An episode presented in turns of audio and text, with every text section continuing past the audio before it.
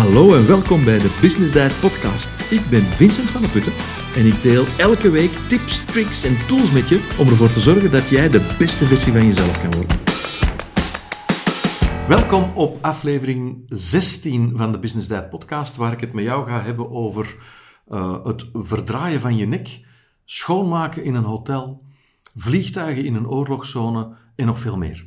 Het gaat eigenlijk over mindset en waarop we ons kunnen, moeten, zouden moeten focussen om uh, meer en betere resultaten te realiseren. Uiteraard in een business context, want daarvoor is dit een Business Diet podcast. Ik wil je even meenemen naar uh, ja, de tijd toen ik nog fysiek uh, mensen in een groep begeleidde. En dat waren soms heel erg grote groepen, waar ik training gaf of, of, waar ik workshops of voordrachten gaf. En uh, een van de dingen die ik uh, wel eens deed, dat was aan een grote groep vragen aan iedereen om in de zaal recht te staan, op te staan. En om uh, links van hun, dus het hoofd naar links te draaien, en links van hun een punt te zoeken, zo ver als ze konden kijken, naar achter draaien en dan dat punt te fixeren wat men dan achter hen, door zo ver mogelijk te draaien met het hoofd, kon zien. En dat punt te onthouden en dan terug naar mij te kijken. En dan deed ik een uh, korte meditatieoefening, die ik nu niet ga doen, want jij bent misschien met de auto aan het rijden of aan het uh, joggen of wat dan ook. En dan zou het nogal moeilijk zijn, of het kan zelfs ook gevaarlijk zijn. Maar ik deed dan een korte meditatieoefening, waarbij mensen heel erg ontspannen uh, zijn. Ze gingen dan uiteraard terugzitten. Ik bracht ze in een ja, alpha-status, zo heet dat dan. En dan vroeg ik hen om zich in te beelden toen ze aan het mediteren waren, in die meditatieve staat, vroeg ik hen om hen in te beelden dat ze hun hoofd helemaal om de as heen konden draaien in dezelfde richting. Dus ook naar links draaien en dat ze eigenlijk uh, recht achteruit konden kijken. Dat ze dus hun hoofd 180 graden konden draaien op hun schouders. Die oefening, mentale oefening uiteraard, die liet ik ze doen en ik liet ze dus echt tijdens die oefening heel sterk focussen met spanning enzovoort, helemaal achterom te kijken. En dan vroeg ik aan de mensen, aan iedereen, uit die meditatie te komen en dan recht te staan. En dan vroeg ik hen om de oefening van ervoor, dus toen ze niet aan het mediteren waren, om die opnieuw te doen. En om terug te gaan staan en terug met hun hoofd te draaien naar links. En dat punt wat ze er straks in gedachten hadden, om, om daarna te kijken en te kijken hoeveel verder, of ze verder konden en hoeveel verder ze konden. En het was ongelooflijk opvallend. En dat is trouwens iets wat je in de familiekring ook kan proberen. Dan mediteren misschien moeilijker, maar uh, je kan wel in die richting gaan. Het was ongelooflijk om vast te stellen dat keer op keer die honderden en soms veel meer dan honderden mensen er altijd veel verder konden hun hoofd draaien dan die eerste keer voor dat meditatiemoment. Waarom deed ik dat? Dat was eigenlijk voor een stuk om de kracht van de verbeelding aan te tonen. Want in die meditatie gaf ik gewoon een soort verbeeldingsoefening mee. Je beeld je in dat je je hoofd helemaal kan draaien. Nu ga je misschien vragen, kon er dan ook iemand zijn of haar hoofd 180 graden draaien? Dat heb ik nooit meegemaakt. Ik denk dat dat fysiek ook niet kan, want ik denk dat je dan problemen gaat krijgen met je zenuwaansluitingen en je nek en je ruggenwervels enzovoort. Maar het was echt opvallend. En uh, ik ben die oefening trouwens beginnen doen omdat men die oefening ooit bij mij eens heeft gedaan. Ik meen dat, uh, dat het een zekere Jack Black was, niet de acteur, maar een, een uh, guru die ik ooit in Schotland, het was een Schot, maar ik heb hem in Engeland een paar keer meegemaakt, fantastische man trouwens. Um, en die heeft me dat aangeleerd. En ehm, ik heb toen ook zelf beseft dat ik veel verder kon draaien dan de eerste keer voor dat meditatiemoment. Dus dat is één, de kracht van de verbeelding. Tweede punt wat ik je wil meegeven vandaag is onderzoek dat gedaan is um, onder auspicie van de uh, Harvard University. Een aantal afgestudeerden daar die eh, onderzoek hebben gedaan naar de kracht van placebo. En zij hebben een aantal uh, studies gedaan, een aantal onderzoeken gedaan, bij, uh, in eerste instantie bij patiënten die een bepaalde pijngrens hadden, een bepaalde pijnreflex. Dus ze konden, op een bepaalde manier konden ze vaststellen uh, welke de pijnreflex was van iemand. Dat was eigenlijk na een uh, medische ingreep, hebben ze een grote studie gedaan en hebben ze de mensen na de ingreep op twee manieren pijnstillers toegediend. De eerste manier was om, dus een grote testgroep, een doelgroep, om door de arts, door de behandelende arts, een spuit, een injectie te geven met de pijnstillende middelen. Ehm, en aan een, het andere deel van de testgroep om uh, via een intraveneuze automatische ja, druppeling om daar de pijnstiller te laten binnenkomen. En wat is gebleken? Dat is dat de patiënten die dezelfde stof en dezelfde hoeveelheid binnenkregen, hè, dus in alle twee de testgroepen kregen ze evenveel eh, stof binnen, dat de patiënten die de toediening kregen via de arts, de behandelende arts, die daar dan in zijn witte schort stond en er de tijd voor nam enzovoort, die dan ook een woordje uitleg gaf, dat daar de pijn veel minder lang duurde en veel minder hevig was. Dat was puur eigenlijk een placebo-effect het idee dat de arts iets gaf en dus zal het wel beter zijn. Ik heb uh, jaren geleden voor een farmaceutisch bedrijf uh, gewerkt als consultant. En ik herinner me dat een van de hoofdonderzoekers was een gerenommeerd oncoloog. En die man vertelde dat in uh, het onderzoek naar placebo-effect, dat, daar, dat, dat dat geweten is in de medische wereld. Dat bijvoorbeeld een rode pil een groter genezend effect heeft dan een witte pil.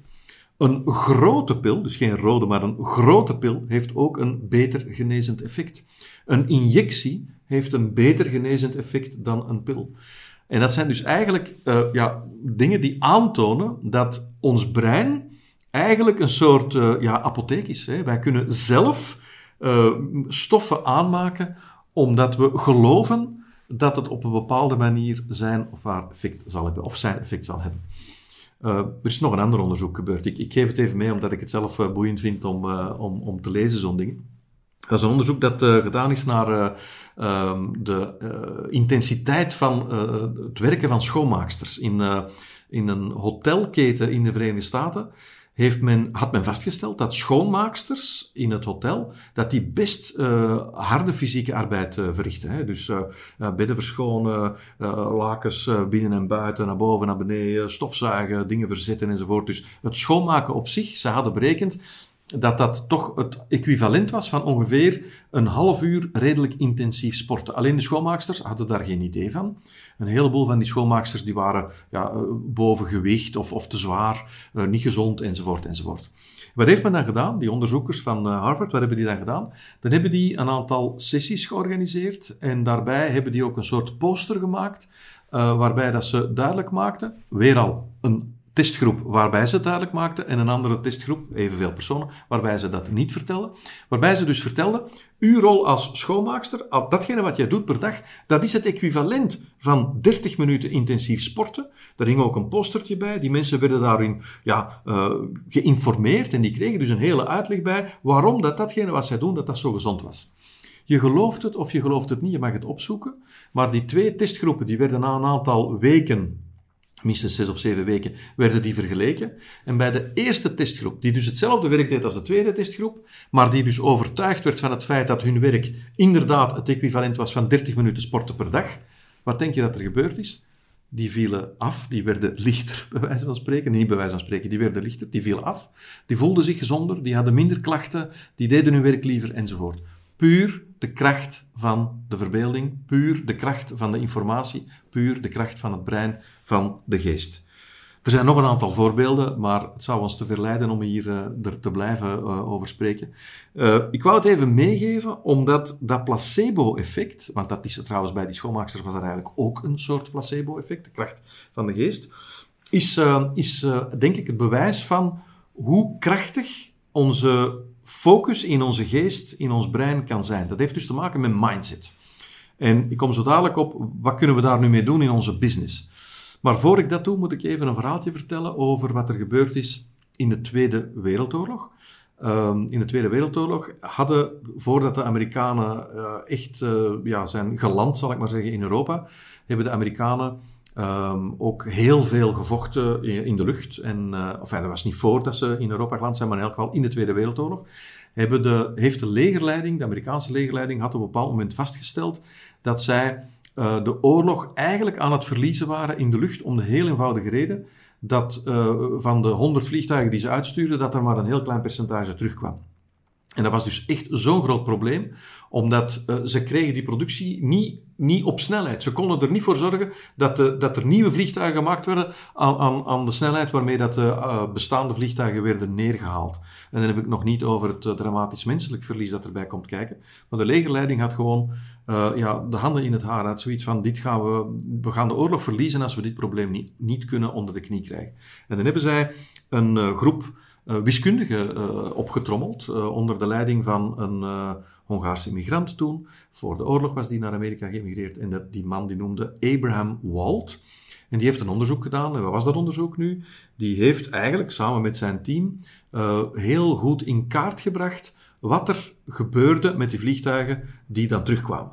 En ze hebben eigenlijk bijvoorbeeld honderden vliegtuigen hebben ze, gemeten en heel accuraat gemeten waar want alle vliegtuigen werden beschoten. Hè. Bijna elk vliegtuig wat terugkwam had wel minstens één uh, kogelgat erin, was beschoten en misschien wel meerdere kogelgaten. En wat zij dus deden was, van al die vliegtuigen die waren teruggekomen, hadden ze al die kogelgaten in kaart gebracht en op een grote tekening van een vliegtuig hadden ze dan die kogelgaten uh, ingekleurd waar dat die vliegtuigen werden beschoten. En wat viel er dan op? Dat is dat op die tekeningen, die een soort uh, heatmap was van, al, van de verzameling van al die vliegtuigen die waren teruggekomen, dat ze dus zagen dat de meeste kogelinslagen waren op de tippen van de vleugels, helemaal aan de buitenkant van de vleugels. In het midden, dus bij de aanzet van de vleugels met de romp, daar waren ook heel veel kogelinslagen.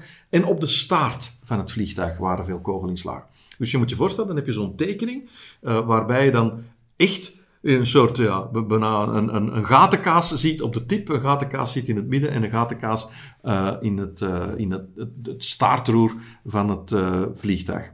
Dus wat zegt de legerleiding dan? Logisch, hè? Wat, zou, wat zou iedereen denk ik zeggen op dat moment? Van oké jongens, we kunnen niet heel het vliegtuig gaan bepanseren, dat is onmogelijk, want dan zou het te zwaar wegen, dan kan het niet meer opstijgen.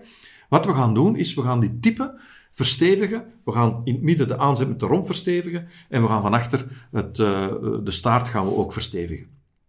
Wat een redelijk logische reactie was, niet? Maar die Abraham Walt die zegt, nee, helemaal fout. Dat mag je zeker niet doen. En de legerleiding reageert verstomd en zegt, ja, waarom mogen we dat niet doen? Je, je, je toont toch aan dat daar de vliegtuigen op beschoten worden. Ja, zei hij. Hij zegt, maar dat zijn de vliegtuigen die zijn teruggekomen. Dat zijn de vliegtuigen die de aanval hebben overleefd. Dus met andere woorden, het kan eigenlijk geen kwaad tussen aanhalingstekens als je uh, beschoten wordt op de type uh, van de vleugels en uh, bij de aanzet van de romp of bij de staart. Dat is het probleem niet. Het probleem is dat de vliegtuigen die niet zijn teruggekomen, die zijn waarschijnlijk beschoten op die plekken die op onze tekening niet beschoten zijn. Ja, het klinkt een beetje ingewikkeld, maar eigenlijk is het de logica zelf. Dus wat heeft de legerleiding dan beseft? En dat was echt een aha-erlevenis. Ik weet niet of toen het woord is uitgevonden, maar toen ik dit heb gelezen, dan had ik echt zoiets van, wauw. Daar moet je echt een knappe wiskundige voor zijn om dat te bedenken. En misschien had jij het al gelijk door, ik in elk geval niet. En dus wat ze gedaan hebben, is uh, de vliegtuigen beginnen verstevigen op die plekken waar, hou je dus vast, in die tekening of op die tekening geen kogelgaten waren. En dat heeft de uh, survivor uh, success rate, zal ik maar zeggen, van de vliegtuigen enorm positief beïnvloed. Dat concept, dat heet trouwens survivorship bias. Um, en als je daar iets meer wil over opzoeken, zoek dan even op Survivorship Bias op Google of Abraham Walt. Heel erg boeiend. Want voor mij is dat een voorbeeld van hoe we ons heel snel kunnen focussen op de verkeerde dingen. Ik geloof persoonlijk, maar dat is een heel persoonlijke mening, ik hoop dat ik daar niemand mee tegen de borst stoot, dat de manier waarop wij de pandemie ja, uh, leiden, hè, hoe, hoe, wij die aanpakken, dat dat eigenlijk ook de focus is op de verkeerde dingen. Maar dat is een heel persoonlijke mening, dus misschien uh, ga je dat op je krachten nemen en daarom ga ik er niet op verder. Maar ik hoop bij afloop van deze podcast dat je misschien zoiets van, oh, dat zou misschien wel eens kunnen. Anyway, dus die survivorship bias, die betekent eigenlijk dat je in heel veel situaties de focus legt op het oplossen van de verkeerde dingen of de energie geeft aan de verkeerde dingen. En dat is eigenlijk in, het, uh, in de zakelijke wereld is dat ook zo. Als we kijken naar uh, wat wij doen in, uh, in onze bedrijven, dan gaan we ook vaak, zonder dat we het beseffen, zonder dat we het weten, veel aandacht geven aan de foute dingen. En een van de dingen die we daarbij bijvoorbeeld doen, dat is dat wij doelstellingen gaan bepalen die eigenlijk aan zich al verkeerde doelstellingen zijn. Je kent de term KPI, hè, Key Performance Indicator. Wel, je kan eigenlijk op twee manieren kijken naar een doelstelling of een KPI. Een Key Performance Indicator kan een lagging indicator zijn, zo heet dat beestje, of een leading indicator. En waarom vertel ik dat nu? Omdat dat cruciaal is, want datgene eh, wat je gaat bepalen als doelstelling, dat is ook waar je naartoe gaat werken. Wel, uh, een beetje zoals uh, de survivorship bias.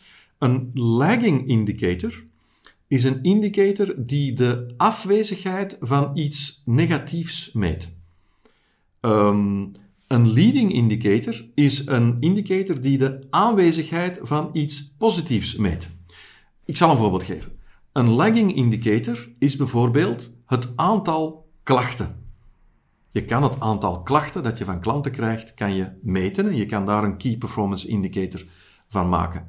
Maar dan ben je eigenlijk je energie aan het stoppen in het managen van iets negatiefs en de hoeveelheid negatieve dingen gaan verkleinen. Daarom noemen we dat, onder andere daarom noemen we dat een lagging indicator. Dus dat is het, de, het verkleinen van de, ja, van, het van de hoeveelheid negatieve dingen die er kunnen gebeuren.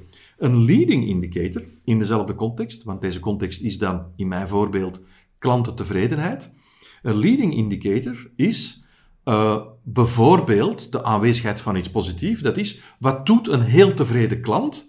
Een heel tevreden klant, die gaat daar die gaat zijn tevredenheid uiten. En of die gaat zelfs misschien ambassadeur spelen voor jouw product of dienst. En of die gaat misschien andere klanten aanbrengen.